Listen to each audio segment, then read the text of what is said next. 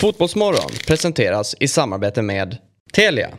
Samla sporten med alla matcher från Uefa Champions League, Allsvenskan, Superettan och SHL i ett paket. ATG. Odds på Premier League, Allsvenskan och all världens fotboll.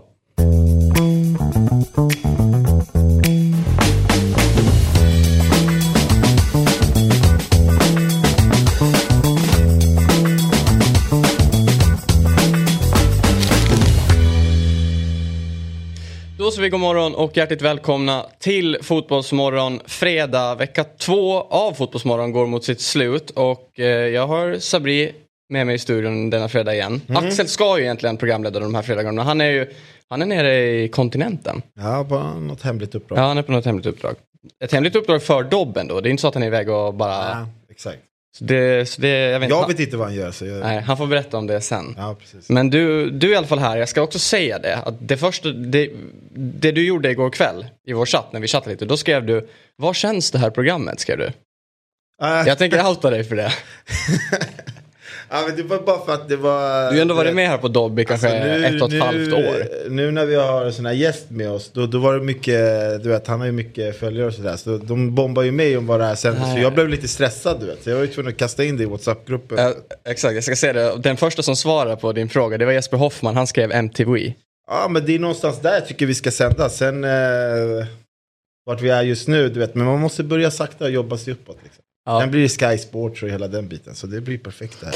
Ja, eh, ja, välkommen hit i alla fall. Tack. Och eh, vi har ju även en gäst idag, Christian Kotras. Yes. Varmt välkommen hit. Tack. Eh, var mitt uttal okej eller? Det var faktiskt bra. Ja. Jag var, satt och tänkte på hur du skulle uttala det. Men Hur, så, hur tänkte du att jag skulle uttala det? Jag brukar höra Kottras eller Koutras, Kontras. Ah, okej. Ja. Kottras var bra. Det var väldigt bra. Och du, är ni, eller ni båda har ju grekiskt ursprung. Eller hur?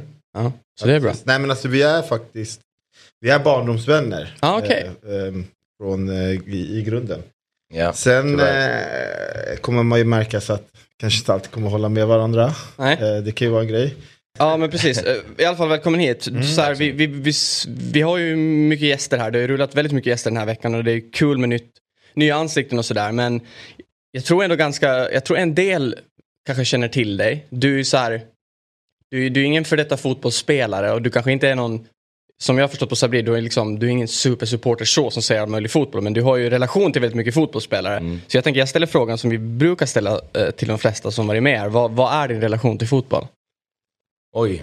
Eh, idag, eftersom jag jobbar, jag jobbar som fystränare och Exakt. jag jobbar med många fotbollsspelare. Så det blir min direkta relation till fotbollen blir att följa upp de spelarna man jobbar med.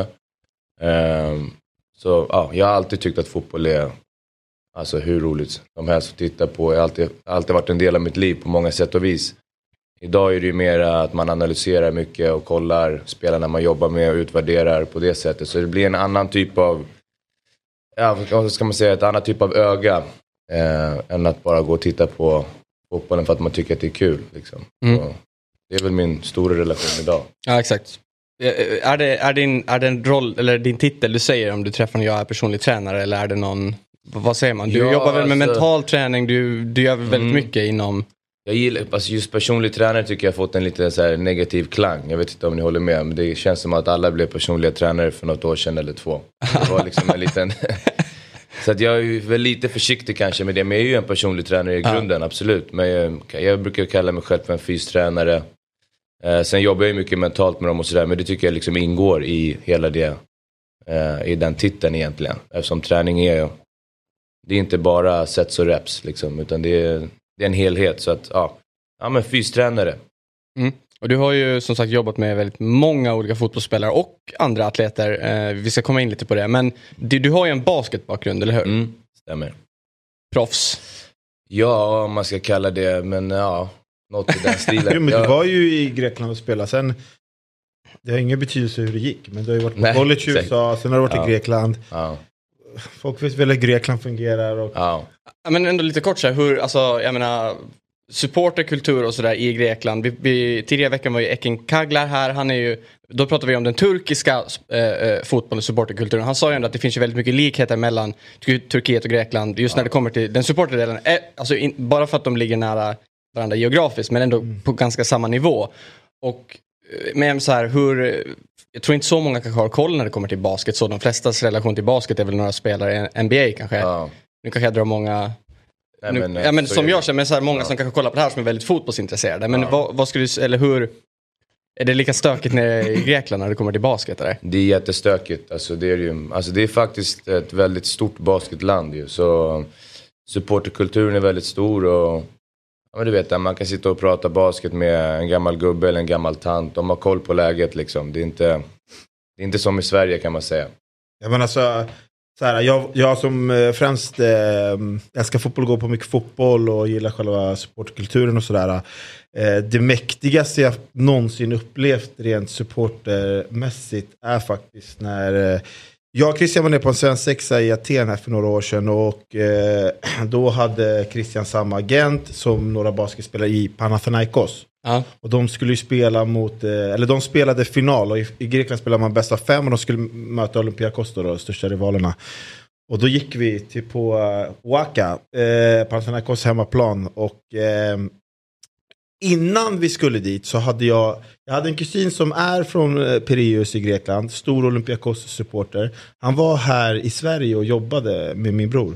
Och när han fick höra att jag skulle gå på den här matchen eh, så ringde han mig och bara, ah, jag hörde att du ska gå liksom, fan vad kul. Jag bara, ah, ha inte på dig något rött och eh, heja inte på Olympiakos. Äh, och du vet, jag, jag är lite såhär, tar det där med en nypa salt. Ja, ah, jag bara, nej kusin. Har du något lag? I, Ja, jag gillar ju Olympiakos Ja, och det gör ju Christian också. Ja. Ehm, så jag tog ju det liksom, ja men lite så här, han hörde väl att jag var hyfsat nonchalant. Så bara, du vet, ringade han upp fem minuter tidigare. Jag tror inte du förstår allvaret i, eh, i det jag sa. Du, du, du kan kanske dö om du liksom har på dig någon röda färger här eller heja på Olympiakos. Ja. Och då var ju jag lite nojig. Sen när vi, liksom, när vi kom till arenan och gick in där.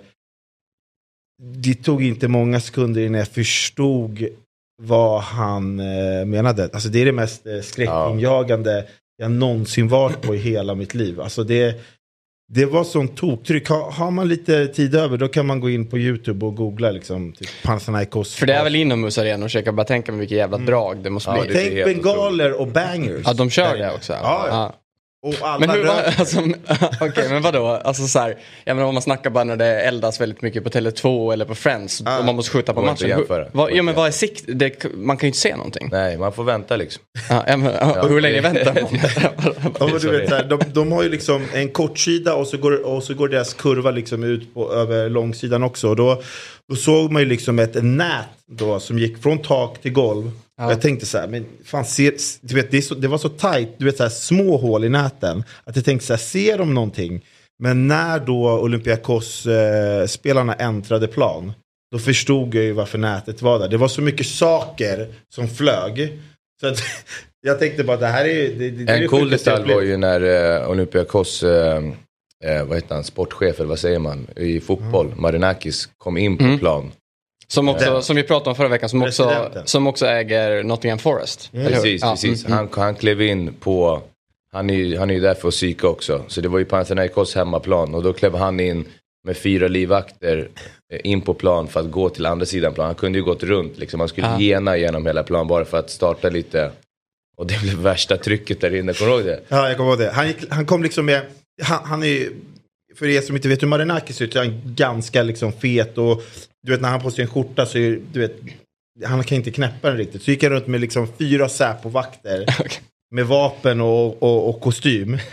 Och han liksom korsade inte utan han skulle gå runt planen bara för att liksom hetsa mot publiken. Så, eh, ja, men det, det, det var en, om vi pratar liksom supporterskap i basket så det, det är ingen större skillnad mot fotbollen där nere i, på Medelhavet. Nej. Men är det, vi ska inte prata allt för länge om det här nu, men Nej. jag tycker ändå lite, det är intressant.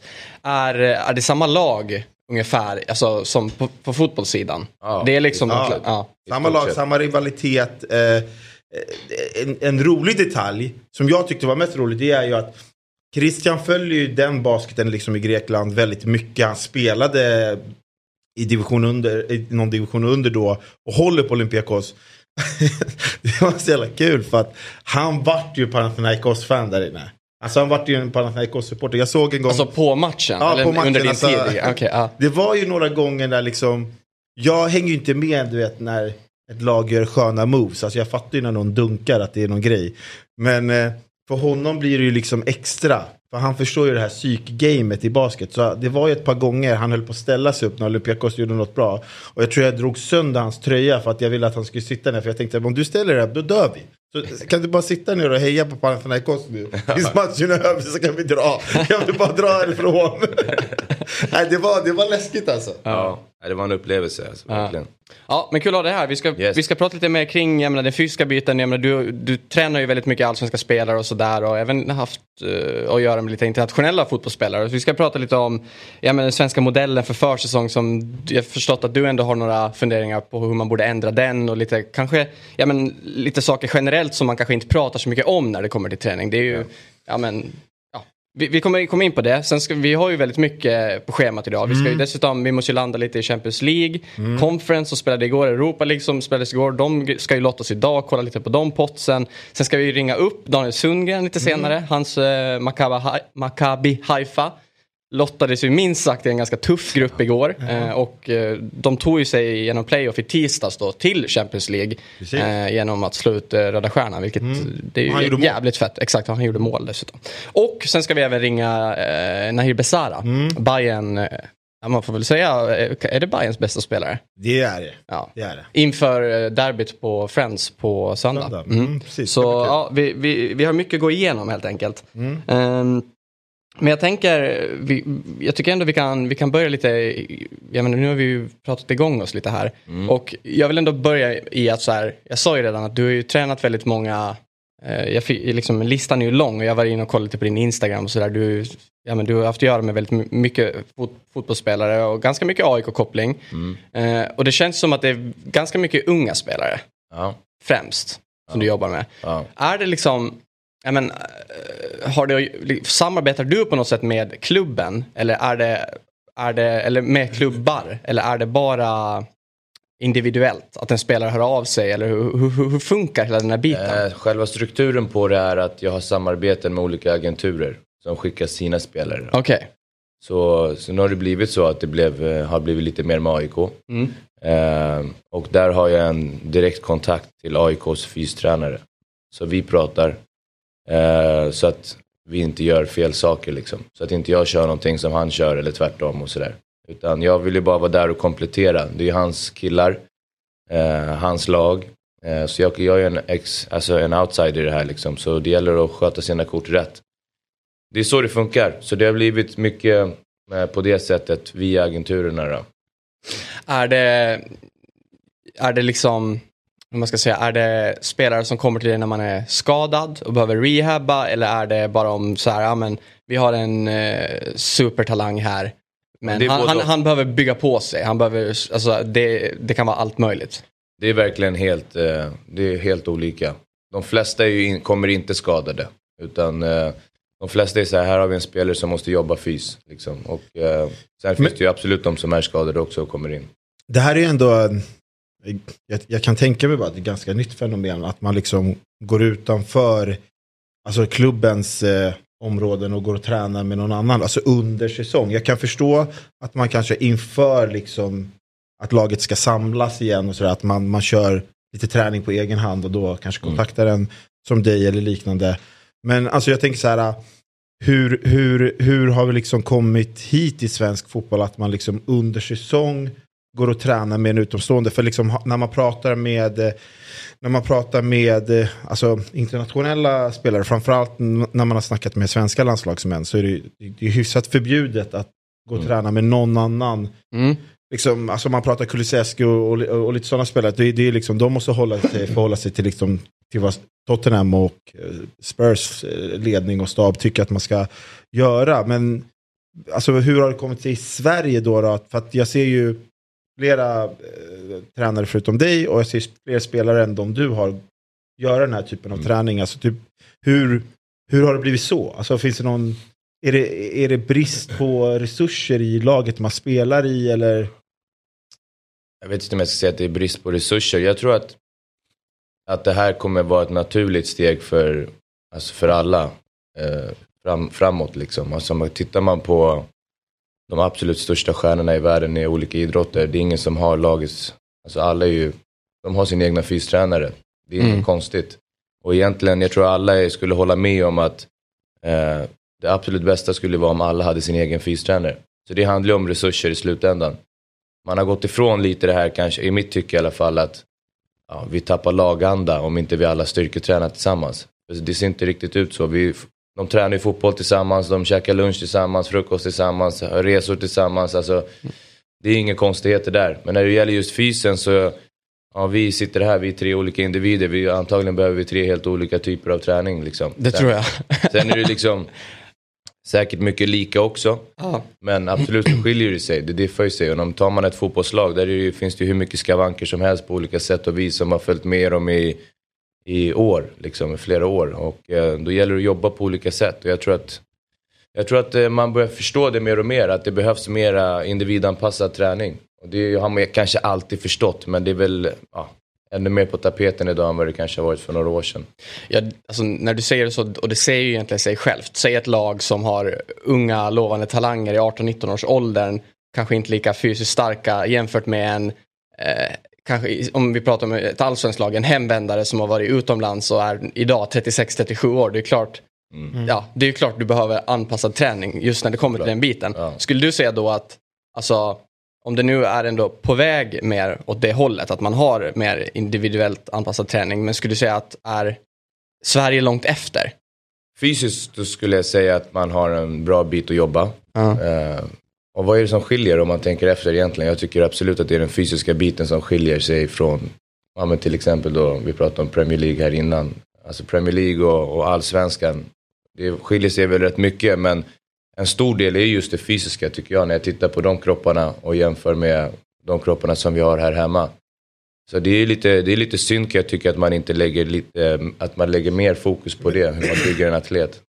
Alltså jag som inte, jag är ingen expert överhuvudtaget på området. Jag är mer liksom av det här, ja men, vad ska man kalla den här supporten på läktaren som bara liksom kan tycka, alltså jag är ganska impulsiv i min kritik eh, eh när jag tittar på mitt lag. Men jag kan ju också snabbt liksom studsa tillbaka och, och, och, och, se den stora bilden. Men, men liksom jag tänker så här, vi, vi, du vet Sverige, det är allmänt känt liksom att vi har, alltså vi har ju världens längsta försäsong spelarna träffas liksom i början av januari.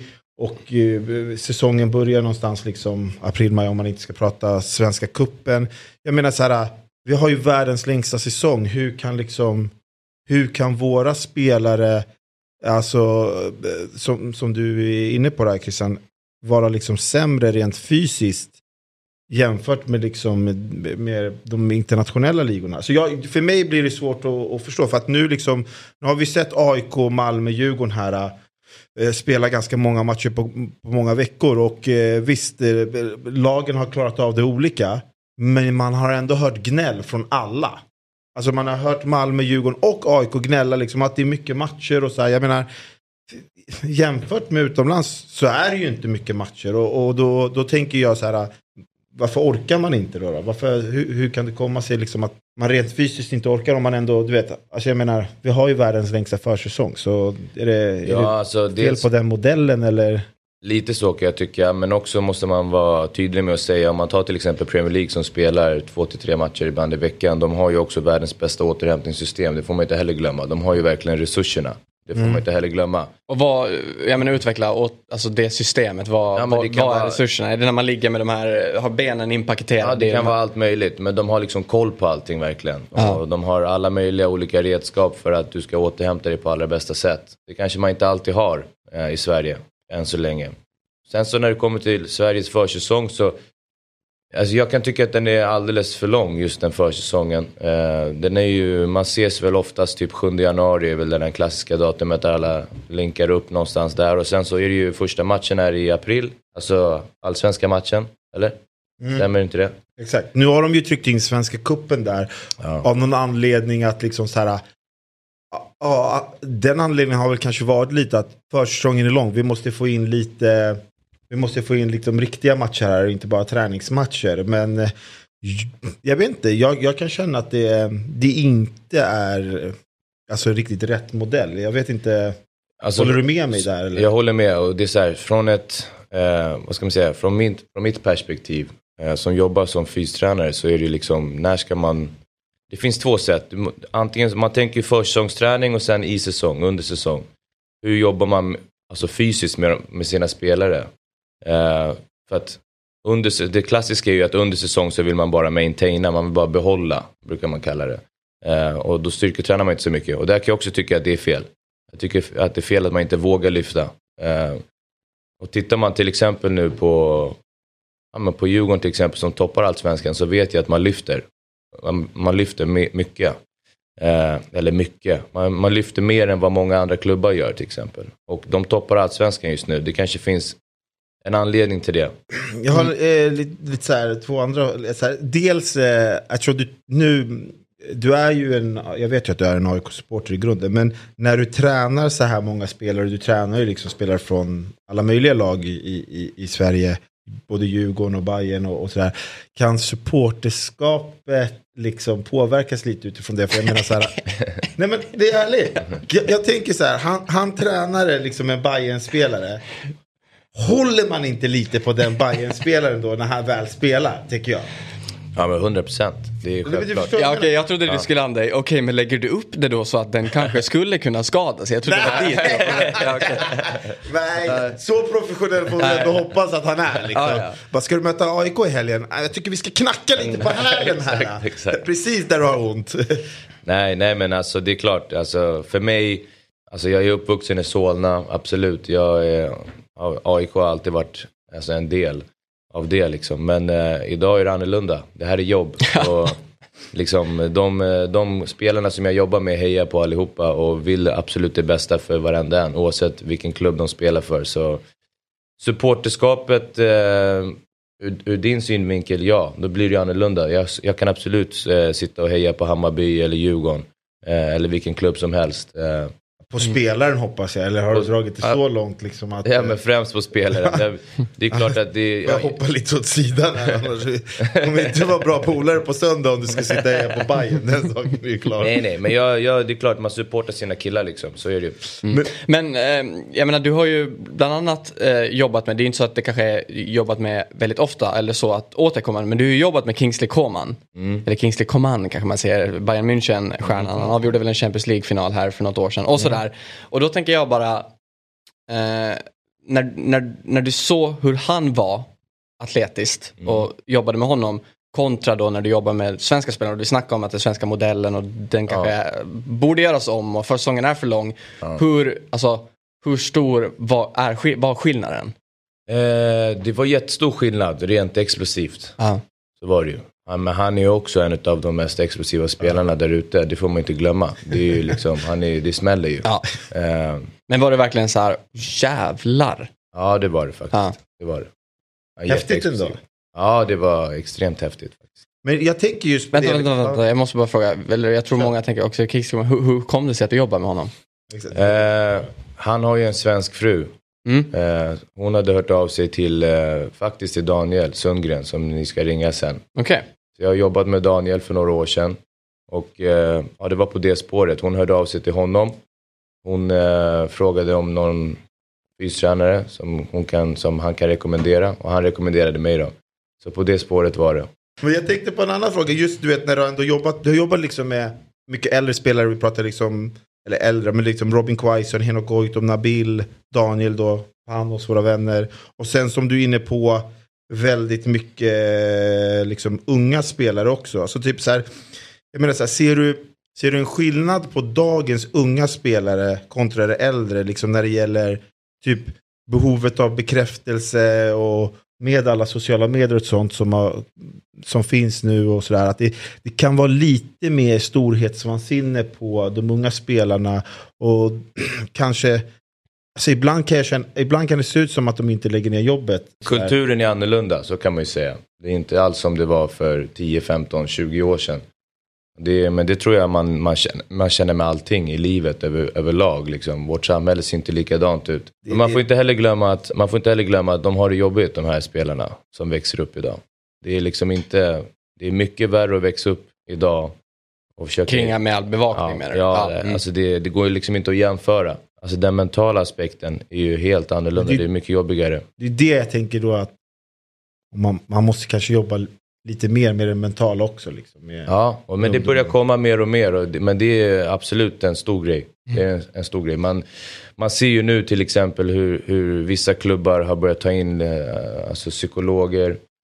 Eh, vilket är helt rätt. Det är helt rätt väg att gå. Liksom. Man, man måste jobba mentalt med de här grabbarna och tjejerna. Eh, för att det är liksom... Alltså det, det ligger så mycket i det mentala.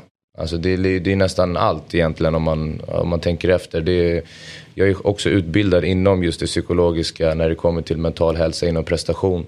Så du vet, när man förstår hur, vad som händer i kroppen och hur kroppen reagerar och när man bryter ner det, då är det, då är det liksom det är helt sinnessjukt att det inte har funnits tidigare, så kan man säga. Med all den press som de här spelarna går igenom. Liksom. Det, är, det är inte lätt. Fotbollsmorgon är sponsrat av Telia och med Telias sportpaket kan du se höstens bästa matcher. Du får allt från Champions League, Allsvenskan, Superettan och SHL på ett ställe. Telia Sportpaket ger dig all sport från Telia och Simor, inklusive Allsvenskan och Superettan från Discovery+. Förutom alla sporter, turneringar, ligor och matcher ser du också alla filmer och serier. Du kan även lägga till HBO Max utan extra kostnad. Och det bästa av allt, allt det här för bara 599 kronor per månad. Du kan givetvis streama innehållet i apparna eller kolla på det genom Telia Superbox med 4K, wifi, Google, Android TV.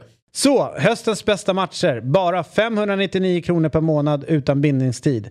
Älskar du sport? Skaffa sportpaketet på telia.se sport. Där ser du Champions League, Allsvenskan, Superettan och SHL på ett ställe.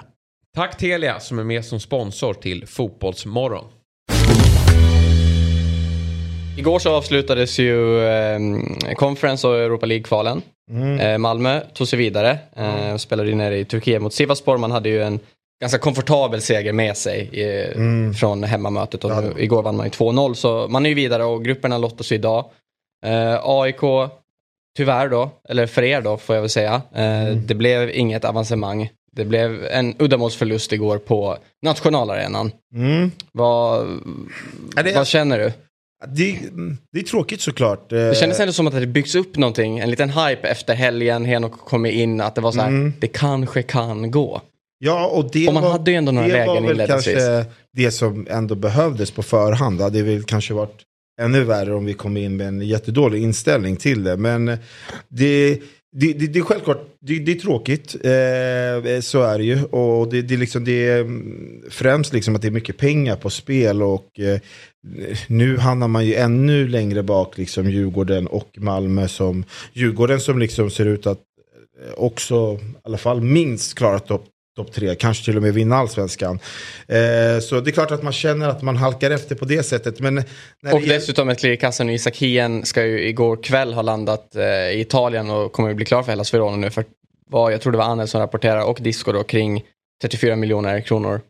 Utöver mm. då de, är... det är väl runt 40 miljoner man får, får för det här eh, för att ta sig till det här kvalet då, eller till gruppspelet i conference. Mm. Så det är, ja, det är mycket, mycket pengar och, och, och eh, många som kanske alltså alla som följer fotboll och förstår väl framförallt liksom för allsvenska lag vad eh, sådana där miljoner betyder. Eh, men liksom jag tycker ändå att eh, alltså, det, det, det, var en svår balans igår. Man, eh, man, kanske, ska, man kanske gav det liksom 60, 65, 70 minuter i AIK.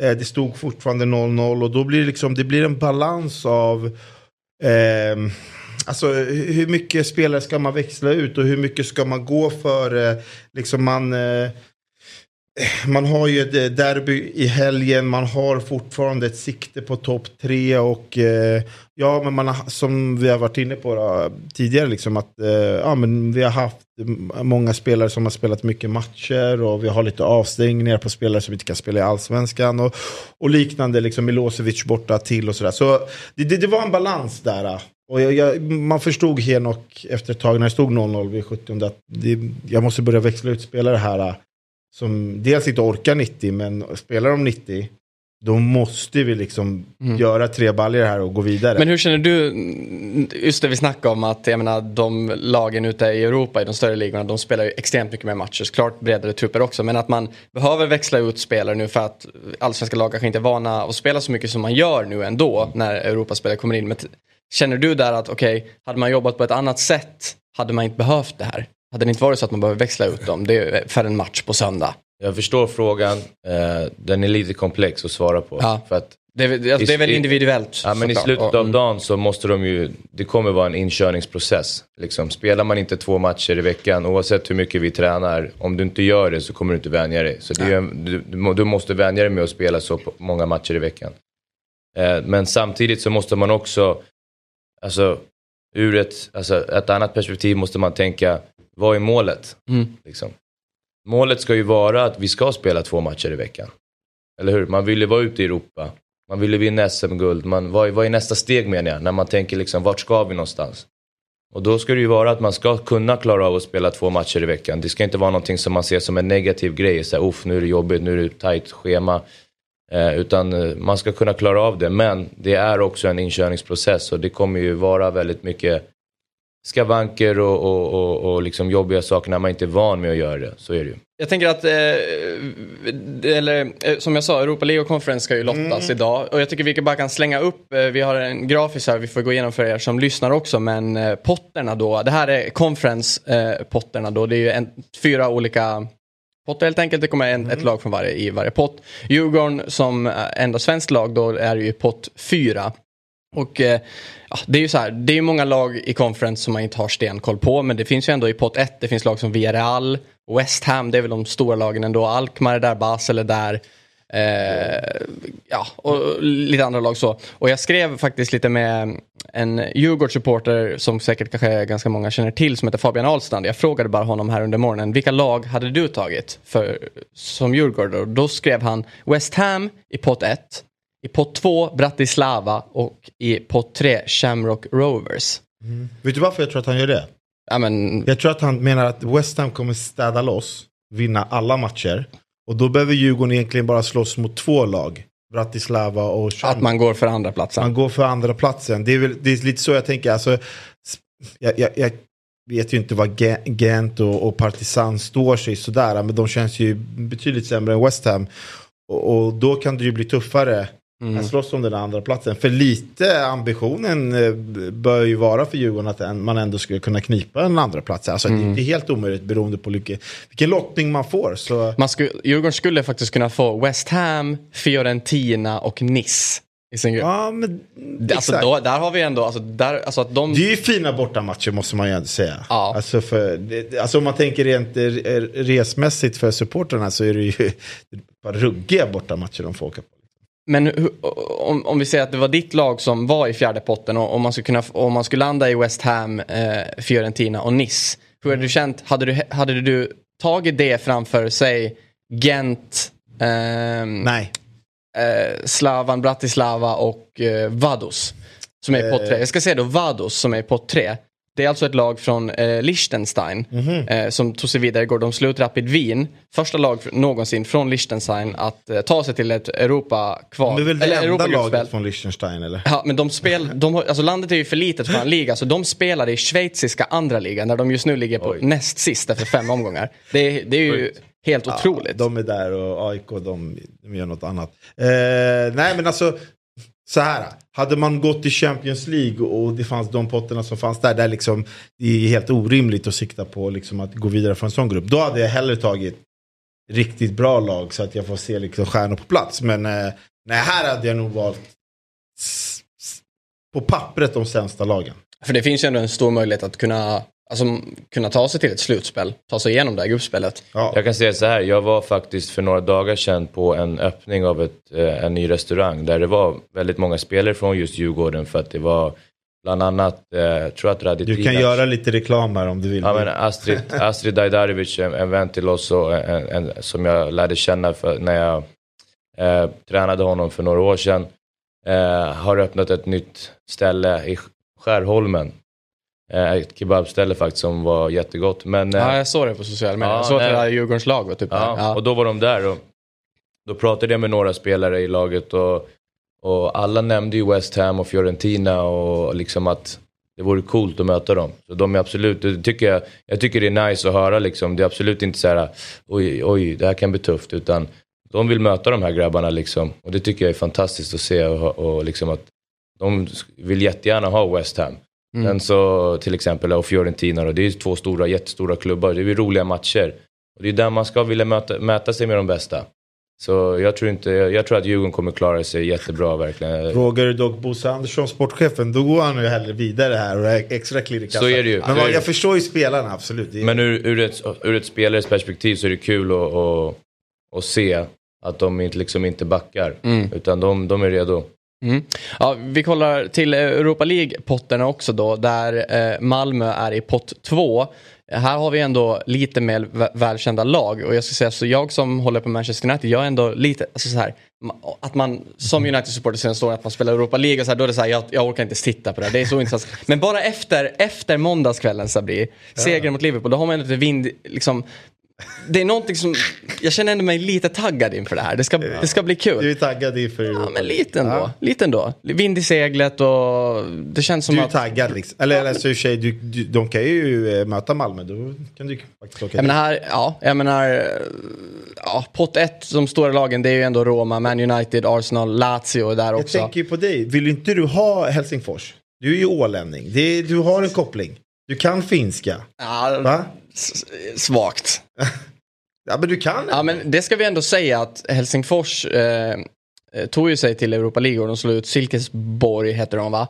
Och de är ju pott fyra. Det är ändå, alltså, att när man snackar om Malmö som giganten i allsvenskan efter så mycket pengar man har dragit in i Europaspelet nu genom åren och sådär. Så att HJK tar sig till Europa League, i, i finska ligan där, där har vi, alltså jag skulle säga att de är på en nivå som är ännu större överlägset mässigt än Malmö i, i Sverige. Men ja, Malmö, mm, absolut. Det är en intressant pott 1 med Roma, Manchester United, Arsenal, Lazio, Braga. Eh, roliga lag faktiskt. Eh, så det, det, det, det kan bli kul att följa Europa League. Jag tycker att, eh, jag tycker att jag tycker alla de här internationella kupperna är eh, roliga att följa. Sen är ju liksom Champions League, det, liksom så här, ska vi gå in på Champions League-grupperna så är ju vissa av dem kan lika gärna vara en Europa League-grupp. Alltså vi, vi är ärliga. Mm. Liksom, alltså, ska vi ta, ta vi- vilken grupp är det liksom? Ja men där har Ja, men vi kan väl ta Champions. League-grupperna som Precis. lottades igår kväll då. Ja men grupp D. Frankfurt, Tottenham, Sporting, Marseille. Ha, hade jag sett det här på bilden innan. Då hade jag inte bara så här, nej det där borde ju vara en Champions League-grupp.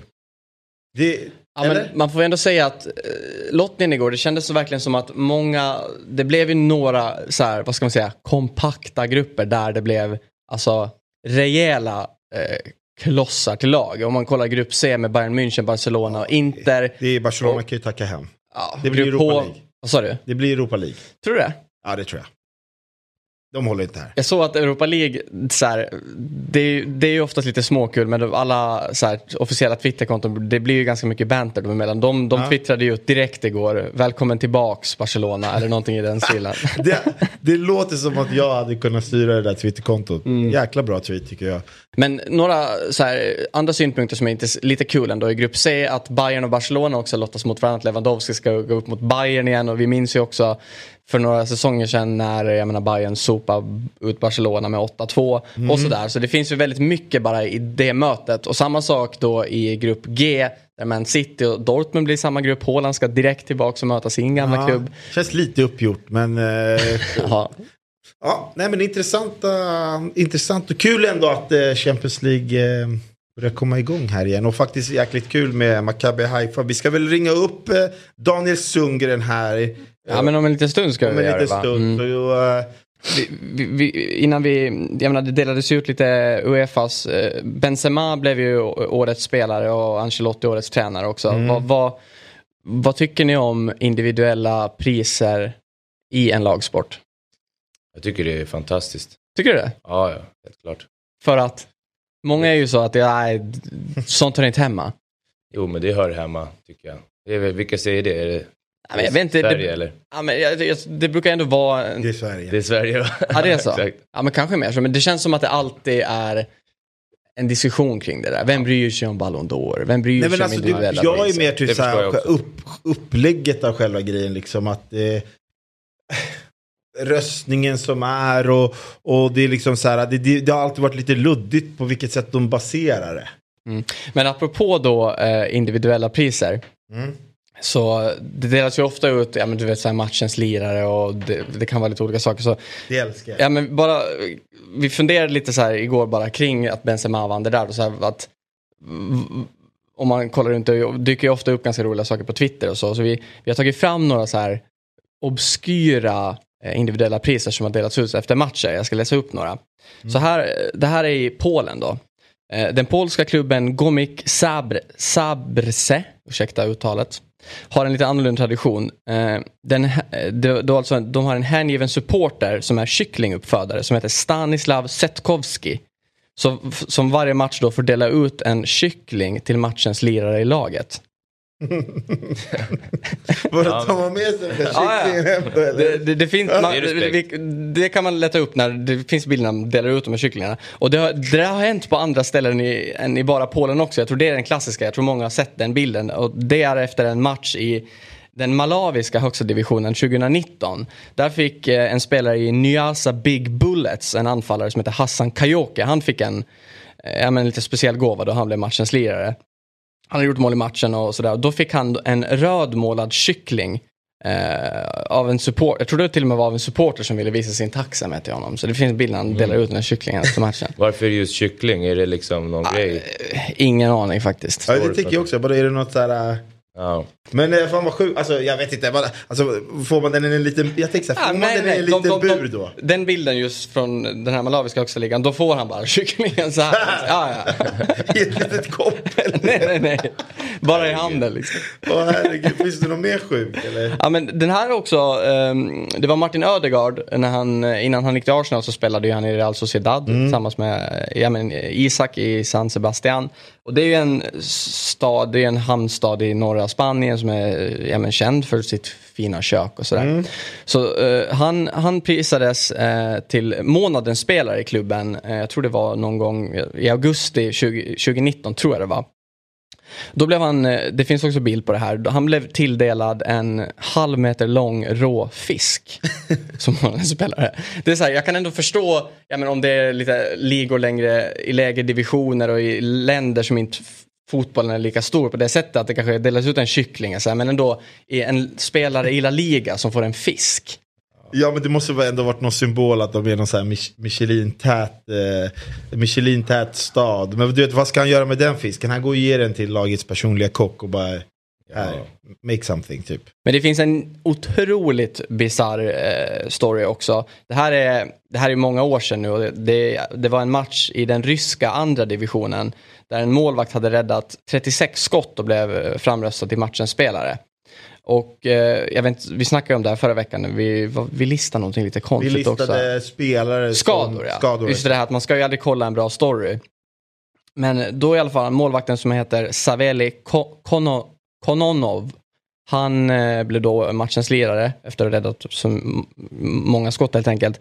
Och vet du vad, vet du vad, han, eh, vet du vad priset han tilldelades var? Nej. En AK47. Vi gör ju det här programmet eh, tillsammans med Telia och ATG och vi ska ju såklart gå in lite på kvällens höjdare. Det är ju som sagt fredag, det spelas ju inte alltid lika mycket fotboll men den stora matchen ändå som man kan se på Simor ikväll med avspark 2045 det är ju Lazio-Inter. Mm, mycket Och- fin match. Ja men det ser vi fram emot. kul att se, kul att få, alltså fredagsmatcher kan ju vara alltid lite trötta. Vi har alltid liksom helgens höjdare som alltid är lördag eller söndag. Men eh, väldigt kul och, och, och liksom att vi får liksom en toppmatch i, i Serie A här.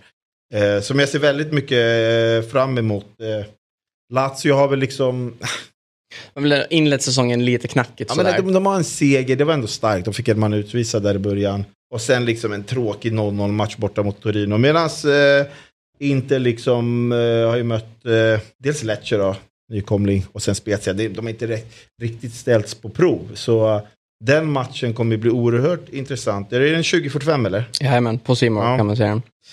Och Lazio hemma va? Jajamän. Mm. Så ja, jag En vet inte. ruggigt kul match. Ja, men det- Då har man någonting att göra ikväll. Det ska ju bli riktigt nice. En- Kan det vara så att det är vår vän Kristoffer Svanemar som kommenterar matchen eller? Det är mycket möjligt att det är faktiskt. Den Ja. killen jobbar väl varje dag eller på att säga. Men Ja, mycket möjligt. Mm. Och sen har vi då, det är såklart vi, vi pratade ju om det förra veckan, det kommer vi alltid prata om på fredagar, det är ju helgens Big Nine Mm. hos ATG. Hur, eh, hur, gick det, hur gick det förra veckan? Nej, men vi har fått två sju rätt i rad. Av Så nio. vi är ju där, av nio precis. Vi är ju där men vi är inte riktigt där. Christian, du, du förstår vad jag menar där? Eller? Ja, ja, 100%. Ja. Och man eh, faller på antingen mål eller på rätt 1, kryss 2. Så eh, den här helgen är det ju två miljoner i jackpot.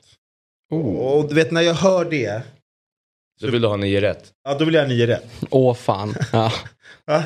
Nej men du vet, klart man vill vinna 200 lax också men 2 miljoner jackpot. En jackpot är alltid en jackpot och då får man sätta sig in. Och vet du vad, det är så här, eh, jag ska vara ärlig. Ett av, ett av felen, båda veckorna i rad, det har inte varit mitt fel. Då har jag velat haft ett tecken som jag inte fått vi har inte fått med vilja igenom så nu den här gången ska jag fan vara eh, grinarsle. Jag ska få som jag vill. Eh, men eh, en svår kupong. Alltså en svår kupong för att man vill ju gå emot favoriterna. En del favoriter måste man gå emot tycker jag. Eh, men det finns många favoriter på kupongen. Så, Vi kan väl säga så här också bara för kanske nytillkomna som inte var med och spelade förra gången eller vi gick igenom. Det är ju nio matcher. Mm. Man ska sätta ett kryss två på matcherna. Men du ska även sätta om det blir under eller över 2,5 mål för att sätta en match då. Mm. Precis. Och du får, du har ju en, vad ska man säga, ett wildcard. Så en match kan du helgardera. Nej, det är inte en helgardering Ja, men- men, du får ett rätt. Ja kan men precis, ja. En helgardering kostar pengar, men eh, eh, wildcardet det betyder ju att du automatiskt får ett rätt. Så det är en match du är osäker på. Eller kanske tänka tvärtom, att du eh, vågar chansa i en match och dra det wildcardet på något som rent liksom eh, oddsmässigt ska sitta. Så kan man göra det, vilket jag tycker är en väldigt bra grej. Att man har det där wildcardet och så får man, alla har ju sina olika filosofier av hur, hur man ska använda det. Så jag, tycker, jag är lite inne på att använda det med, i matchen mellan Arsenal och Fulham. Och Du kan vi på gå en igenom matcherna i kupongen ändå? Ja, vi har match ett. Det är Chelsea, Leicester. Eh, sen har vi Manchester City mot Crystal Palace. Arsenal, Fulham. Brighton, Leeds, Brentford, Everton. Så ganska mycket, majoritet eh, Ja, matcher, matcher från, från Premier League. eh, Premier League. Mm. Sen har vi en toppmatch i eh, Serie A, Juventus-Roma. Eh, superintressant match. Sen är det Milan-Bologna, Elche, Sociedad i La Liga och Rayo Vallecano, Mallorca. Mm. Eh, det är de nio matcherna man har. Och eh, vi ska ju i morgondagens Eurotalk Weekend som jag sitter med, som går varje lördagsmorgon 9-12. Kan man se på Dobb TV, Twitch och YouTube. Där ska vi eh, gå igenom eh, Big Nine-kupongen mer noggrant. Men eh, Vilken match har du fnulat på att köra wildcardet då? Eh, wildcardet sitter just nu på, just nu sitter den på Arsenal Fulham. Eh, Oh. jag, nej men jag vet att Arsenal är ett, ett, ett lag som går som tåget. Det, Ja, 80% just nu på Arsenal. ja. Och eh, jag kände liksom Manchester City. Är Du vill sticka också- ut lite med ditt wildcard? Ja men det vill man lite göra och det är för att jag har en liten känsla av att det kan eh, Ja men eh, kanske kan skrälla lite på andra håll också. Så någonstans måste man gå emot en favorit. Just nu sitter den i alla fall där. Eh, spiken jag har av favoriterna är Chelsea, hemma mot Leicester. Eh, det är lite tveksamhet. Det kring- hade varit lite intressant med ett wildcard också. Jo, men alltså jag tror att Chelsea får en reaktion eh, Ja. efter förlusten mot Leeds. Mm. Och eh, Madison eh, ryktas vara kanske out, vilket är ett eh, försvagat Leicester helt och hållet eftersom jag tycker det är han som är den klart bästa spelaren just nu. Och som jag var inne på, jag tror att eh, Chelsea får en liten reaktion efter förra helgens förlust mot Leeds. Så det är också en favorit som runt 70 procent tror jag. Det var det senaste jag kollade. Så det är en favorit som jag eh, spikar. Och sen så... Mm. Ja men det finns lite andra lag som Elche, som liksom Sociedad. De har precis sålt Isak. La Real ska man säga har jag lärt mig av Spanien-vurmarna. Man får ju Ah. inte säga Sociedad om Real Sociedad. Nähä, okej. Ja. Ja. men det gör jag. Ja. För jag skiter i alla Spanien-vurmare. Jag säger vad fan jag vill. Ja. Eh, där tänker jag så här, presidenten han har nyss fått in 700 miljoner för Isak. Han vet ju inte ens att det är match mot Elche. Han sitter ju bara och räknar euros. Och då kanske det finns en chans för Elche att knipa en pinne här. Tänker jag. De är ändå 60 procentade, vad sa du att de, man skulle säga, La Real. La Real. La Real, ja. Och där kan det ju vara en liten skräll. Alltså vet den spelaren att det är match? Jag menar så här, vart är Isak? Han är inte i omklädningsrummet, han är i Newcastle. Så uh, där tror jag att det kan komma en liten skräll. Skrällen är där för mig. nu. Och ska sägas också att vi, eh, vi har ju andelsspel också som man kan rygga. Eh, som, jag, jag tror vi har två olika, ett lite dyrare, ett lite billigare om man vill hoppa på det. Det kommer komma upp en QR-kod. Exakt, men just det ligger, för de som kollar på oss då rörligt så finns det en QR-kod i bild just nu. Så det är bara att scanna den med mobilkameran så kommer man in till det. Och annars kan man, man kan gå in på ATG men man kan också gå in på dob.one snedstreck big nine. Alltså big nine, B-I-G och en nia. Så kommer man till eh, Men jag vill och bara fråga Krillare, du får ge mig en snabbt svar här. Juventus-Roma, vad slutar den? Eh, Juventus vinner. Vad är det? 3-1 också? Oj, oj. Jag har ju kryss 2 där. Har du det? Ja, jag mår in i chocken tänker jag. Ja, tror du inte det? Jag tror inte det faktiskt. Dybala tillbaks i Turin. Det Gått kan, från det Juventus. kan hända vad som helst i och för sig. Ja. Men, Ja, men som sagt, eh, två miljoner jackpot och ni kommer att prata mer om det i Weekend imorgon. Mm. Så det, ja, det, kan, det kan ju bli en trevlig lördag. absolut. Eller trevlig helg får man Det väl det säga. alltid. Och såklart så måste vi ju påminna att man måste vara 18 år för att få spela. Och upplever du problem med ditt spelande eller känner någon som kanske gör det så finns stödlinjen.se till hands. Men eh, jag hör eh, att vi har eh, att vi kanske har ett litet samtal till Israel på gång. Är det så? Ja. Hur är läget? Allt fint, jag är på träningen. För morgonträning, det är för varmt annars. Ah, det är fortfarande, hur varmt är det? Vad snackar vi? 32 kanske? Skönt. Ja, det är riktigt skönt. Jag sitter här med Christian Kotras, han känner du igen. Och eh, Viktor. Vi tänkte bara liksom, eh, vadå, men hur ser dagen ut? Nu har ni träning. Det här måste ju vara den skönaste träningen du någonsin har gått till. Kan vara en av dem, ja. Jag menar, Möjligen att SM-guldet dagen efter träningen var, var bättre. Men eh, ja, ni hade en träning då? Den är ändå strångt att man orkade gå på. ja, någon slags eh, säga hej då till grabbarna typ. Ja, jag fattar. Någon semester sådär. Ja, men den kan nog toppa det. Det, det köper jag. Ja. Men ehm, jag tänkte bara hur... Eh, tänkte vi tänkte gratta först och främst då till den här eh, Champions League-platsen som ni tog med Maccabi Haifa. Var det liksom... Eh, fan, hur känns det? Du gör ju ändå mål mot eh, Röda Stjärnan. För de som inte vet det så... eh, Det var ett ruggigt, en ruggig slägga du fick på där. Bland det finare skotten jag någonsin sett faktiskt. Den är du stolt över. ja, ni såg inte skruven eller? Jag Jag, säga såg, det. jag alltså, såg skruven. det, det är en otrolig skruv på bollen. Men eh, jag menar, nu ska du ställas mot PSG. Tror du Donnarumma hade släppt in den där? Ja, jag är tveksam till det va. ja, men jag ska vara ärlig, jag tror inte jag kommer till det skottläget. Men Ja, det vet man inte. Men fan, när vi ändå är inne... Med negativ energi. Nej då, nej då. Men eh, nej, det är klart, alltså, går du in med negativ energi när du ska möta Mbappé, då har du ju... Du har ju kanske redan förlorat, men då har du förlorat ännu mer. Tycker jag. Men vad, vad, vad känner du om lottningen spontant då? För att jag vet ju att du och jag surrade innan och då ville du gärna ha PSG. För du ville gärna ställas mot liksom världens bästa spelare. Så hur, hur känns det nu när det, när det ändå blivit verklighet? Vi satt igår hemma och kollade på lottningen och det var den absolut bästa möjliga gruppen. Ja det var så. Jag såg, jag såg ju till och med att du har några spelare i laget som redan liksom hade tagit en selfie och frågat Messi och Neymar om deras tröjor. det är liksom nivån Maccabi Haifa har. De, de taggade, man kan ju gå in och kolla det någonstans, men han har alltså lagkamrater som tog en bild och taggade Neymar och Messi och bara vi vill ha era tröjor efter matchen. Men det, Ja, men det är de två mest störda i laget också så. Förväntar mig inget annat. men vad säger du om de andra två lagen då? Juventus och eh, Benfica? Eh, också såklart topp, topplag. Eh, Juventus med all dess historia. Skitnice att åka dit. Eh, Benfica också. Eh, kommer bli, men det kommer bli supernice. Det var inget lag som man kände så här, äh, det var lite tråkigt. Det här är ju alltså verkligen en toppgrupp alltså. Men eh, vad säger du nu då? Hur, hur, eh, hur ska du stoppa Mbappé? Har du någon, eh, har du någon plan? Jag har inte ens tänkt på det. Jag vill bara be en bön först. Men jag tänker att du ska gå in med lite mind games här direkt och säga till honom liksom, om inte du lyckas tu- tunnla mig två gånger då ska jag ha din tröja efter matchen. Då kommer han, han, det kommer vara hans mål att bara försöka tunnla dig. Ja, det, jag tror det kommer vara det ändå. De är väl, de är väl ute efter att göra någon slags YouTube-klipp där mot oss. ja, Men, nej, men, men ärligt så, jag vet inte. Eh, man ska bara vara glad av att man är där. Man kan mäta sig mot de allra bästa.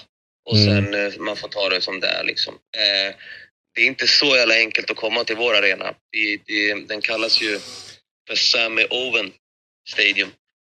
Det är som en bastu här. Det är inte skitenkelt att, att, att andas och sådär. Så jag tror inte det kommer vara världens energi när de kommer. Nej, men det har vi ju sett. Det är eh, inte jättekul för dem att åka till Israel heller liksom. Nej men det har man ju Ja, faktiskt sett också i, i, i Champions League när topplag kommer till eh, liksom kokande arenor. Jag ska säga så här, jag hade väldigt dålig koll på Israel överlag och Maccabi Haifa. Men eh, de här, eh, alltså både videos som du har skickat och gemensamma vänner till oss som har varit där så är det ju, för vi har pratat lite supporterskap här innan idag också. Det är, det är ett sjukt tryck och ett bra, alltså det, det är ruggigt hängivna supportrar som ni har. Och det var väl lite det som tog er till det här slutspelet också. Så jag menar, ni gör ju en kanonmatch liksom där ni tar ledningen mot Röda Stjärnan, tappar ledningen till 2-1, men liksom med liksom energin från supporterna så vänder ni till 3-2 och liksom går in och åker till Serbien med en ledning. Så ja, det, är, det, är inte, det är inte det enklaste för Benfica, Juventus och PSG att komma dit. Det tror jag inte, men eh, det ska bli ruggigt kul att följa dig på den eh, absolut största scenen. Så riktigt kul. Det ska bli riktigt bra. Mm. Riktigt roligt. Tottenham var ju här och mötte Roma. Det var tempot inte skithögt alltså. Då märkte man ju att det var lite tufft för dem. Med värmen och allt vad det innebär. Mm, men, Men hur, jag, var den, alltså fotbollen i Israel, hur, jag menar, nu har du varit i Grekland och spelat och jag kollar, kollar upp, alltså eh, ligan i sig är ju rankad typ strax någon placering tror jag bättre än allsvenskan. Hur skulle du säga att, nu är ju, ni är väl säsongen för er, ni ska väl spela er första ligamatch i helgen, men hur, eh, Mm. vad skulle du säga om nivån? Eh, Alltså av de träningsmatcher vi har haft så är nivån bra. Jag skulle vilja säga att den är bättre än i Grekland. Det, det vet inte om det bara handlar om att det är just tajmingen för mig. Att i år är det bara liksom allmänt bra. Eller att det har varit så innan. Det är ju som sagt svårt för mig att säga. Men om man kollar till Europa så igår var eh, Tel Aviv nära på slut Nice. Inte dåligt. Eh, gick till förlängning och eh, Bercheva, där Sermani spelar, de eh, tog sig vidare via straffar mot eh, något eh, ganska bra lag, vad jag vet. Så alltså, de har ju gjort det bra ute i Europa, så jag tror att rankingen har blivit ganska så mycket bättre för den israeliska ligan nu eh, kontra vad den har varit. Så med våra poäng som vi tar med oss via Champions League också så tror jag att ja, det blir mycket attraktivare att komma hit. Det tror jag. Sen, Men som sagt, det är svårt för mig att säga exakta nivån liksom. Och jag menar nu när, när du skrev på och gick hit, du visste ju såklart att ni skulle kvala för Champions League och sådär men vad var, jag menar hur var snacket i klubben och så hur var ingångsvärdena? Var det så här, ja men kravet var vi ska ta oss till Champions League eller det här att man plötsligt nu är i Champions League, eh, inte så långt från, eh, jag menar sett till att du kom till klubben och nu har ni lottats i en grupp mot, jag menar PSG och Juventus. Det är ju ändå, det är ju jävligt stort. Ja, nej men eh, det, alltså, det var ju en, en av anledningarna till att jag skrev på här också. Eh, dels för att de hade vunnit ligan två gånger och visste att de var på liksom, uppåtgång. Och eh, dels för att eh, ja, jag visste att vi skulle, vi, den dagen jag skrev på så blev det lottat att vi skulle möta Olympiakos. Och bara det var en boost för mig med tanke på att jag kom från Grekland också. Eh, så ja, jag visste att det skulle bli något bra av det hela och det ja, överbevisade sig. Det var mycket bättre än vad jag trodde. Ja, och jag menar, Och, det är ju många, jag menar vi, vi du är ju så, så, såklart du kollade ju på lottningen igår. Det är ju ganska många av grupperna i år som ändå är, ja men vad ska man säga, många storlag blev ju, det, var ju några grupper som blev väldigt kompakta för här stod det ju mellan, det var ju antingen gruppen du fick nu eller gruppen med Bayern, Barca och Inter. Jag menar, ja, så jag menar, och det är så här, vilken grupp ni än hade landat i hade ni ju kanske ändå varit, ja men, det är väl kanske fullt att säga slag på sig, men i alla fall underdog i, i den gruppen. Känner du ändå att så här, ah, man är ganska nöjd med lottningen, eller vad, hur snacket varit i laget? Ja, alltså vi i laget vill ju ha den tuffast möjliga. Man vill ju inte så ofta om kanske man spelar Champions League, framförallt inte om man tittar till individuellt här. spelare för spelare. Det kanske bara är eh, en gång i livet. Så det är klart man vill mäta sig med de absolut tuffaste för att veta ens nivå. Liksom. Blir det 8-0 så blir det 8-0. Blir det 2-0 så blir det 2-0. Man, då är alltid, man kan alltid ta med sig in i graven att man har spelat mot de absolut bästa. Ja. Så jag vill ha absolut den tuffaste gruppen. Mycket roligare. Ja, och det är ju väldigt mycket snack om det i och med att det ska ju spelas ett VM och eh, spelschemat är ju mycket, mycket mer kompakt och lagen, det kommer vara, vad snackas det om, matcher var tredje och var fjärde dag ungefär. Det, det måste väl ändå på något sätt kunna vara en liten fördel för er? Det måste, alltså så här, man måste ju ändå gå in med ingångsvärden att vi har ju en chans. Ja, precis, precis. Vi har ju själva 15 matcher på två månader. Usch, Okej. Det är något, det är helt sjukt. Så jag kan ju bara tänka mig hur de kommer känna, de som är på väg på VM sen. De kommer vara helt slut ju. Ja. Nu vet inte jag hur de har delat upp Champions League här, men eh, jag antar att det är en del matcher före och en del matcher efter. Men det är bara vad jag tror. Det kommer vara skittufft alltså. Mm. Nej men ja, det, och, och så här också, eh, sett det Sabri var inne på, du har ju ändå haft en, en händelserik karriär och nu har du tagit dig till en klubb och du kommer spela i Champions League och det har varit mycket på vägen. Och jag antar eftersom att det är inte så många svenskar ändå i Champions League, det kommer ändå bli ett större medialt eh, intresse kring det här. Hur, hur, hur känns hela, hela den delen? Ja, men det är alltid kul att ha svenskar i de bästa turneringarna, antar jag. Eh, lite roligare för folk kanske att följa. Det är inte så många som, du, som ni sa, nämnde tidigare att det är kanske inte så många som vet om hur det är här i Israel, hur, eh, ja, hur nivån är och så. Eh, det är väl kul att jag har kunnat eh, ja, sätta Israel lite på kartan. Det är väl bara spelat en svensk spelare här tidigare och det var Rade Pritcha. Han var ju extremt bra här borta. Så det är lite konstigt att inte fler svenskar har, har kommit hit faktiskt. Med tanke på att han gjorde det så bra här. Och de verkar gilla svenska skitmycket av vad det är jag hör i alla fall. Mm. Så eh, ja, det ska bli kul. Och jag menar, du har ju en eh, stark AIK-koppling sådär. Jag antar att du ändå har följt eh, svenska lagens eh, Europa-äventyr eh, här nu de senaste Absolut. veckorna. Vad, vad, vad är dina tankar? Eh, alltid kul när det går bra för eh, svenska lag ute i Europa. Ehm, det krävs för att eh, allsvenskan fortfarande ska, ska vara på en bra nivå. Eh, man, man ser ju då klubbarna bara håvar in miljoner även efter corona och allt. Så eh, det krävs att eh, de svenska klubbarna också hakar på. Eh, nu var det ju jättetråkigt med AIK där. Eh, inte, inte så kul att se att man åker till Tjeckien och torskar 3-0 liksom. Man visste att det skulle bli tufft och inte jättebra att ha ett derby kanske precis innan hemmamatchen. Så ja, de gav det väl inte riktigt chansen igår, känner jag. Så det var lite trist. Men eh, ja, vad som gör, de får försöka gå för bra placering i Allsvenskan så de tar någon Europaplats till nästa år. Då, då. Mm, ja, fattar. Vi ska precis släppa det. Jag måste bara också fråga, jag menar ändå, eh, sl- slå ut Röda Stjärnan i Belgrad på Stadio Rajko Mitic. Det är ju ändå en väldigt mytomspunnen arena och det var ju jäkla vilket drag det var där. Alltså, man har ju sett klipp i den här spelartunneln med alla graffitimålningar. Så här. Hur, hur, hur var hela den upplevelsen? Ja, den var jättesjuk faktiskt. Vi tränade på arenan dagen innan. Så vi fick gå igenom den där tunneln eh, ja, en dag innan. Och bara då, utan fans, så var det lite läskigt.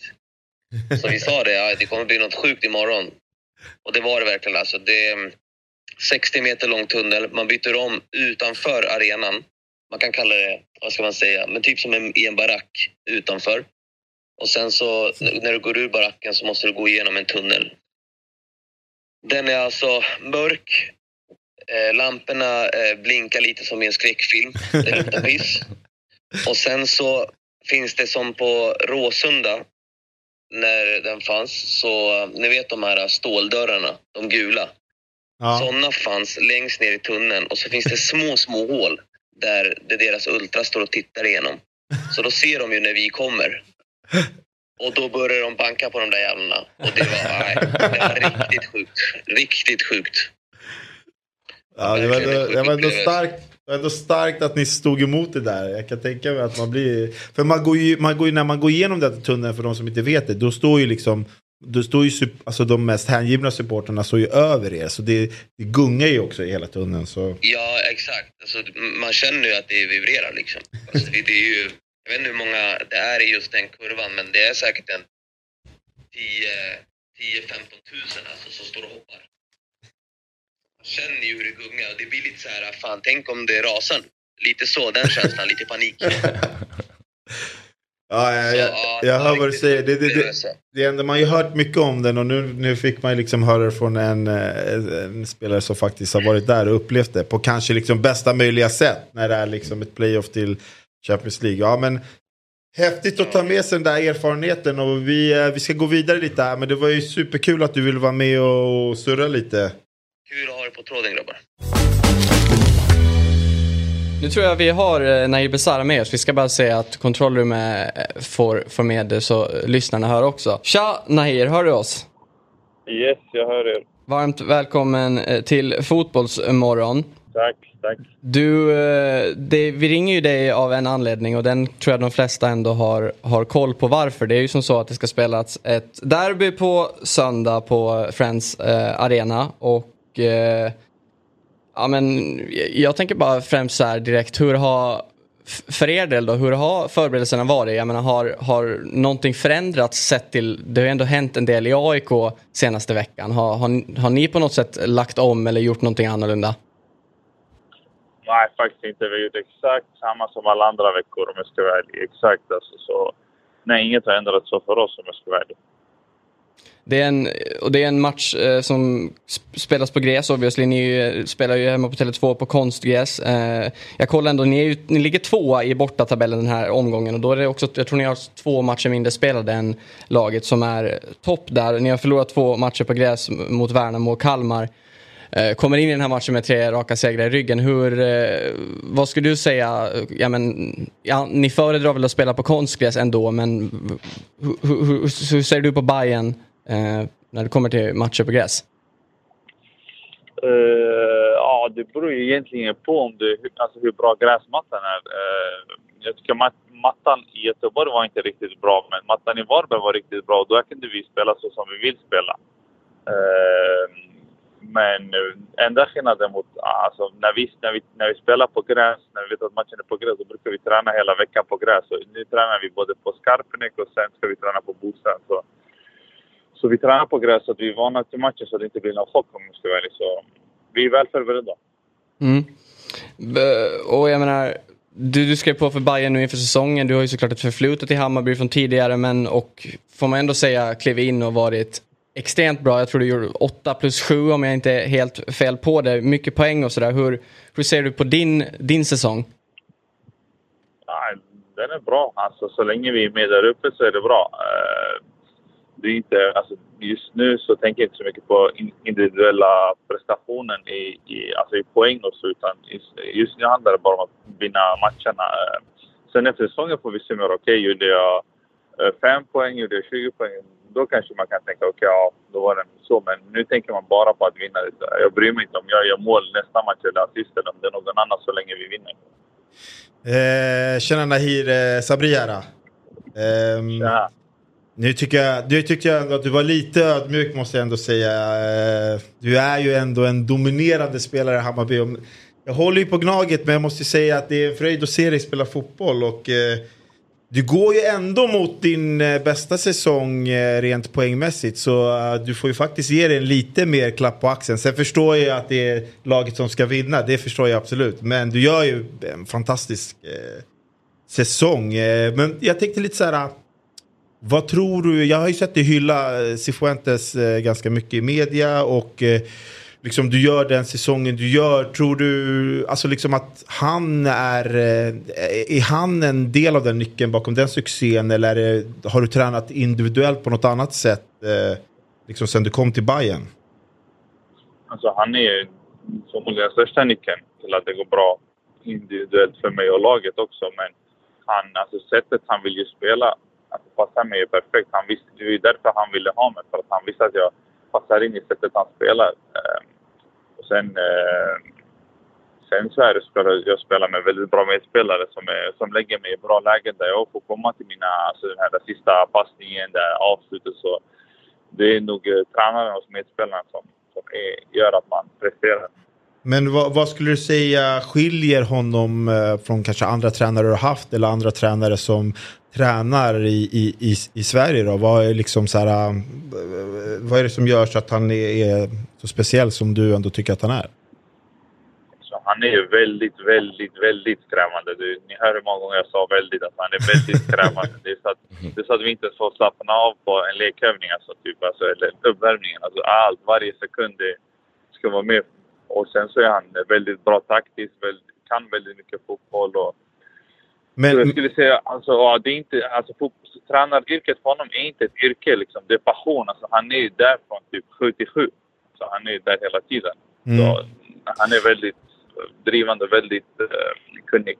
Men skulle du säga att det är ganska osvenskt eh, liksom jämfört med hur kanske andra tränare är? Att, han, att man märker att han liksom hållit på med internationell fotboll väldigt länge. Att det är den här förstås har ju de flesta passion som håller på med fotboll, men att du märker liksom att det blir liksom på en annan nivå när, när det kommer en, en tränare som inte är liksom uppväxt med den svenska modellen så att säga. Jag har ju haft många bra svenska tränare också, men det här är inte något annat. Liksom. Han, säger han, han är där hela tiden. Alltså han, han är så drivande, han är så extremt professionell. Alltså det, jag, jag frågar honom ibland, träffar du din familj? Liksom. Det känns som att han är där hela tiden. Eh, så han är ja, väldigt ambitiös. Skulle du säga att, alltså, sett då som du säger, han kommer med utländska influenser och sådär in i den svenska fotbollen. Kanske ett annat driv om man ska säga om man jämför med eh, svenska tränare. Hur, alltså, är det viktigt för svensk fotboll, svensk fotbolls framtid att man ska fortsätta utvecklas och just få in mer utländska tränare och ja, men, stab och runt omkring i den allsvenska fotbollen? Alltså, jag tycker att det finns väldigt bra svenska tränare som sagt. Ni kan ju kolla till exempel på Rydström. Det är ju samma, alltså när man frågar spelarna i Kalmar så säger de typ samma sak om honom. Så det finns, det är ju lite vad man är för karaktär och vad är det för fotboll man är inspirerad av. Liksom. Rydström är också med den här åt spanska hållet, mycket possession, lite som vår tränare är. Så jag tror inte riktigt så, utan jag tror att nu de här äh, nya skolan och tränarna är på väg åt det hållet att, att modernisera fotbollen. Att det är mycket, alltså, äh, som de brukar säga, high sprints, äh, high intensity sprints och mycket possession. Så jag tror mycket av de här nya skolorna är på väg åt det hållet. Ja, men du, eh, ni är ju ändå i en väldigt, väldigt bra position i Allsvenskan just nu på en andra plats. Eh, derby på söndag såklart, vi ska prata lite eh, frågor kring det strax. Men jag tänker bara så här, nu har ju två toppkonkurrenter i Djurgården och Malmö gått ut i Europa. Och det är ju väldigt mycket snack om så här, många eh, pratar mycket kring så här, ah, okej okay, nu går Djurgården ut i Europa, många säger att de är bäst i Sverige just nu. Men att det här spelet för dem kommer kanske göra att man, det blir svårt att sätta fokus på åt båda håll. Hur, hur, känner du och ni i Hammarby när ändå en konkurrent som Djurgården är tar sig vidare till ett gruppspel? Kan ni ändå känna okej okay, det här kan vara bra för oss eh, i, ja, men, i ligaspelet? Eller känner man bara äh, vi, tungt att de skördar sådana framgångar? Sanningen är att jag riktigt inte bryr mig om vad de gör om jag skulle vara. Liksom. Men men det blir ju så. Man tänker ju såklart att ja, nu ska de börja tävla i både Europa och där, så det blir sex matcher fler för dem. Och man får ju se. Men eh, de har ju motbevisat när, när folk sa att de inte skulle klara av och så, så roterade de hem mot Kalmar så slog de dem. Så eh, jag tror att eh, både Malmö och Djurgården har så pass starka trupper att de kan klara av det ändå. Så, eh, det gäller då, för oss att fokusera på våra och på våra matcher. Mm. Och matchen på söndag då, hur eh, läget i laget och sådär, hur, hur går ni in? Hur, vad, du säger att ni inte har förberett er mm, på något annat sätt än vanligt och sådär, men jag menar ett derby är alltid ett derby. Vad, hur, hur går tankarna? Ja, så derby, som du säger, derby är ett derby. Det är alltid lite högre intensitet, smäller lite mer, men sättet vi vill bedriva alltså, vårt spel på så kommer det vara samma som alltid. Men eh, AIK är ett bra lag eh, oavsett vad folk säger och att de så vann de sist mot Norrköping efter tränarbytet. Så, så man vet inte riktigt vad man har dem nu, nu när de har bytt tränare. Men eh, de, vi respekterar dem, men som jag sa, vi kommer gå ut där och göra vår grej. Eh, det kommer vara säkert mycket folk och det kommer vara extra roligt. Eh, jag ser bara mer fram emot det än att, än att det ska bli så här jobbigt och det är mycket fans. Det ska bara bli jävligt kul att spela. Mm. Och jag menar, du kom ju till Hammarby inför den här säsongen efter eh, du återvände till Örebro eh, under, under förra säsongen. Och, och sådär. Hur, hur känner du? Du är, du är 31 nu men och, jag menar, det känns ju som att du kanske, du kanske får eh, säga emot men att du på något sätt ändå ja, men pikar spelmässigt och har en, är inne i en jäkligt bra period. Har, hur, hur ser du så här på framtiden nu? Nu är du mitt i en säsong men har du ett utlandsäventyr i dig eller är du i Sverige för att stanna?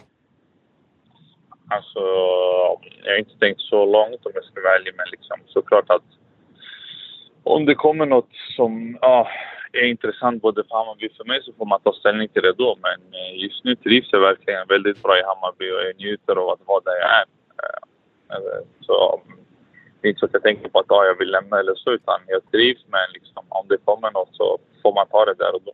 Jag har ju en väldigt bra agent, Jimmy. Jag känner ju honom personligen också. Så han får väl eh, jobba lite då så att du får, eh, kan få ett utlandskontrakt. Jag, jag ser ju hellre att du inte spelar i Bayern rent rivaliseringslagsmässigt. Eftersom du, jag tycker att du är en väldigt bra fotbollsspelare. Men jag tänkte när han ändå var inne på Örebro, då har jag ändå ett förflutet där. Följer du dem fortfarande? Kollar du lite var de ligger i tabellen eller hur det går för Örebro? Liksom? De, de ligger ju nia nu i Superettan. Om, om vi ska prata först om min agent så ja han jobbar verkligen hårt. jag måste ge honom lite beröm, annars kommer han ta illa upp och bli arg på mig. Så, nu har jag nämnt Jimmy Hermes i alla fall. Det är min agent och det är en jävligt bra agent. Så. Det var lite roligt när jag, innan jag pratade med Jimmy och, och, och så sa jag så här, men vad ska jag fråga Besara? Finns det, något jag, finns det något du vill att jag ska fråga? Och du vet, då sa han bara en grej. Han bara, jag vill bara att du nu live frågar Besara vem som egentligen är bäst på kortspelet Joker mellan er två. För att han hävdar ju att att, att du aldrig har vunnit av honom? Men ni vet vad de säger om agenten, de snackar bara skit. Så, så det, han är inget undantag. ja, det är bra att veta, det är bra. För att, eh, han, pikar alltid om det så jag tänkte så här, jag, jag, jag, tror ju inte så mycket på honom. Då vill jag bara ta ett svar från dig här om det verkligen stämmer att han är så bra på, på Joker eller inte. Men han hävdar ju det. Nej, vi, var hemma hos mig och han, jag och Filip Rogic och, och Henok, en kompis. Så så vi var där och spelade, han hade ingen chans. jag sa till honom, han bara “jag vann”. Jag bara alltså, “du ljuger så mycket att du börjar tro på dina egna lögner”. ja, det var lite som när han faktiskt eh, han bad om att få spela en paddelmatch och sa att han var bra. Och det, det, det kändes som att jag nästan kunde hoppa på ett ben och vinna ändå. Så jag hör ändå vad du säger. Men, du fattar nu.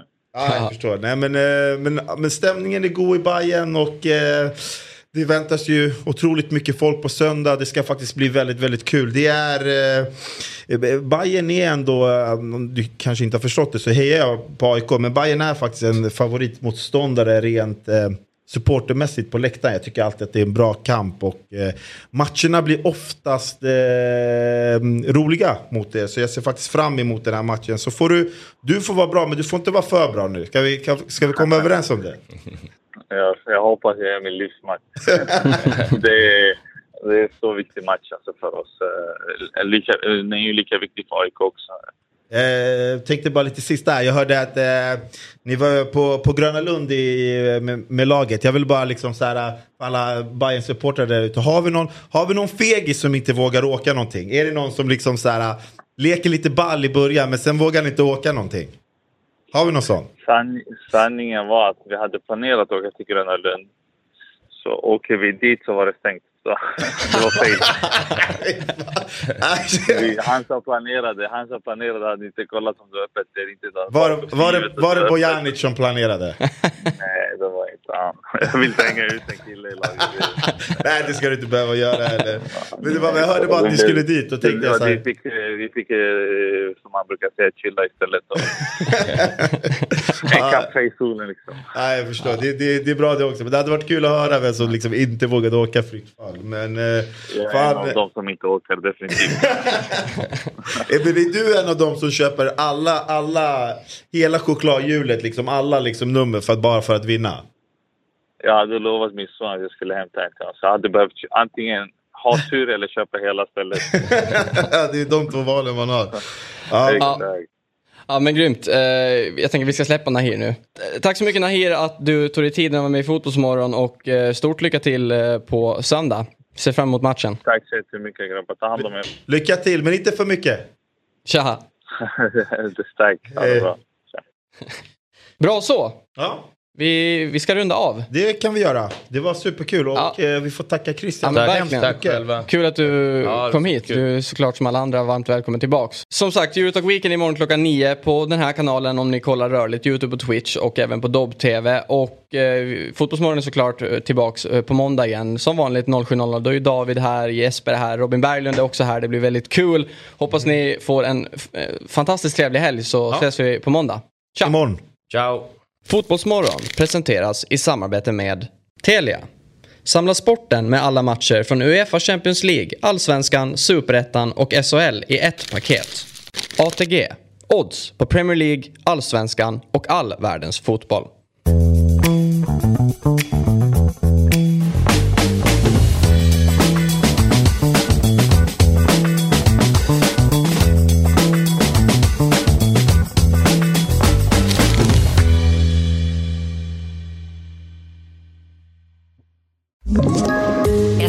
Poddtips från Podplay.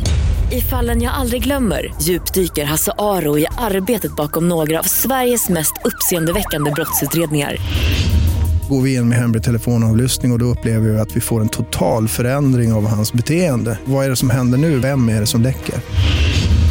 Och så säger han att jag är kriminell, jag har varit kriminell i hela mitt liv men att mörda ett barn, där går min gräns. Nya säsongen av Fallen jag aldrig glömmer på Podplay.